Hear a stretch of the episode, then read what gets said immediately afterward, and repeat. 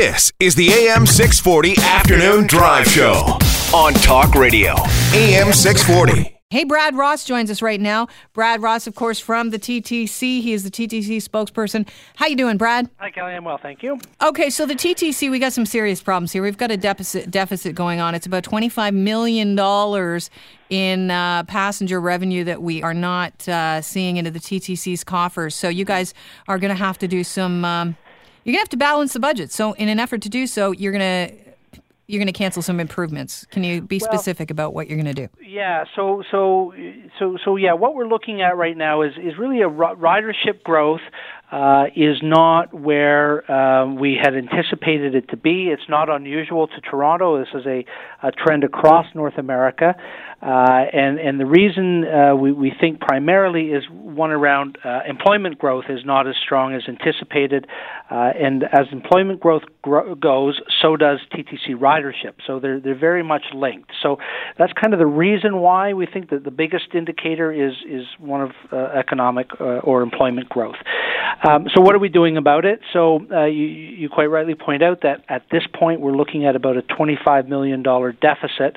Um, we have found about 25, about $10 million of that um, through through efficiencies and other cost savings uh, inside the organization. So diesel fuel savings, uh, employee benefits, uh, some savings to be had there. We're continuing to look uh, internally at, at, at other things through austerity measures, um, and then we look at uh, and, and we look at, at, at ridership and and the service that we would put out in the fall to meet ridership growth.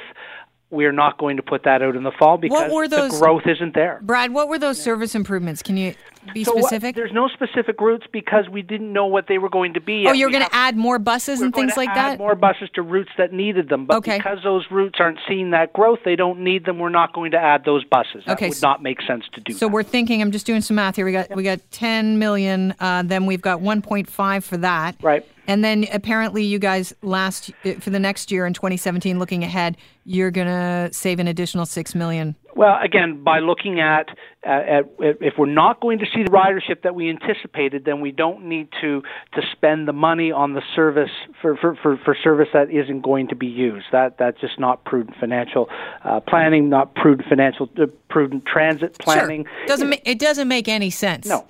So, so, so we, we are continuing to look at the ridership. We're continuing to look at, uh, at at things that we might be able to do that are uh, outside of, of, of cutting services. We're not suggesting we do that at all. In fact, we are uh, we are maintaining service levels where they are. We're not suggesting that we cut any services at all.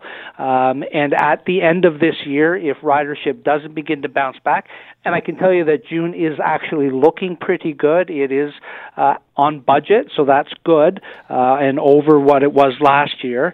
Um, but Okay, I want to talk about this. Sorry to interrupt, Brad, Yeah. but we don't have a ton of time. Yeah, so I want to talk about the uh, children ride free policy. Okay. So that was something that you guys decided to do, and you're going to step that back slightly. To talk about that. Well, No, we're not stepping it back. Children will continue to ride for free. Uh, children 12 and under will continue to ride for free. In fact, it's been quite successful. Lots and lots of children are riding uh, for free. More children are riding for free than ever.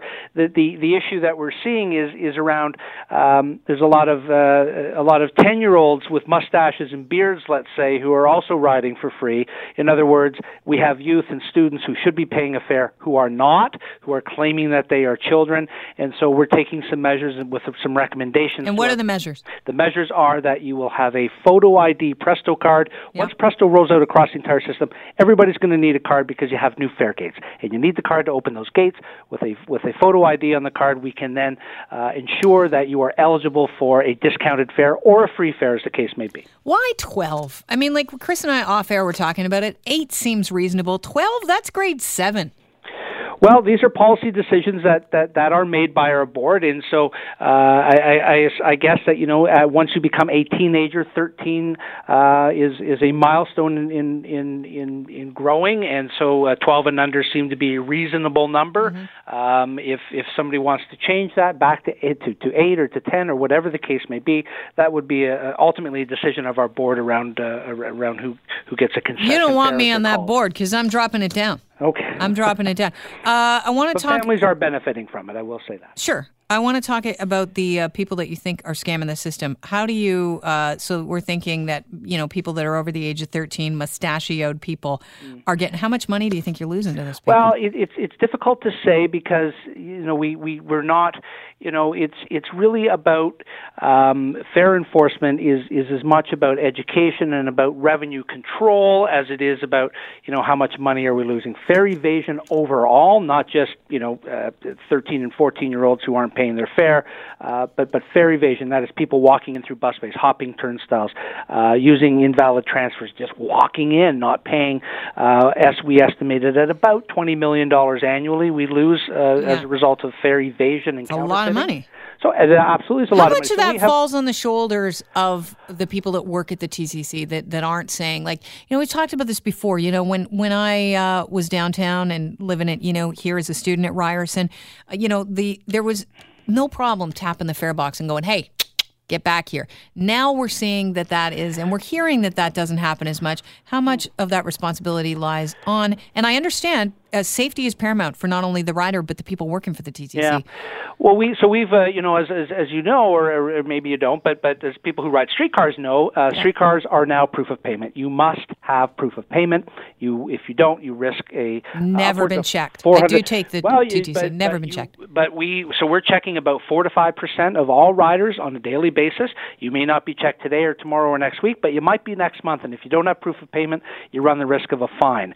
And and so of What's our what's the fine, Brad? You know? So upwards of four hundred dollars. Uh, it it depends. What is on, it? Where does it start? So uh, it starts at about uh, two hundred ninety-five dollars okay. and go up to four hundred dollars plus plus a little bit of extra for uh, the, the court service fees. We don't get any of that money, by the way, so there's no incentive for us to fine people and to write tickets. But there is an incentive for people to pay their fare so they don't get a fine. And we want we don't want to give people fines. We want people to pay their fares. And sure. so and so what we uh, what, what what what our fare inspectors do is they have discretion, of course, and there's lots of education and information going on.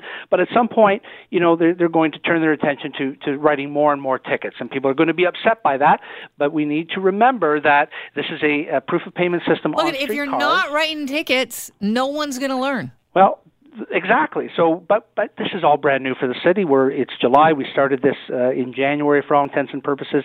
So we're starting to write more and more tickets now, um, and and so so fare enforcement, enforcement of paying fares, uh, will will become increasingly uh, seen and increasingly important, and that's why we're recommending through that that once Presto is oh. everywhere, that that for certain uh, certain uh, categories of discounted fares, that you have a photo ID to to to prove that you are eligible for that discounted fare. Well, Brad, I appreciate you joining us on the show. Best of luck with recouping some of that money you guys are lo- losing because that is a tough position to be in. And as always, it's a uh, nice talking to you on the show. All right, Kelly. Thank you very much. All right. Cheers, Brad. Bye bye. The AM 640 Afternoon Drive Show. Listen live. Weekday afternoons from 4 till 7 on AM 640 or download the app at 640toronto.com.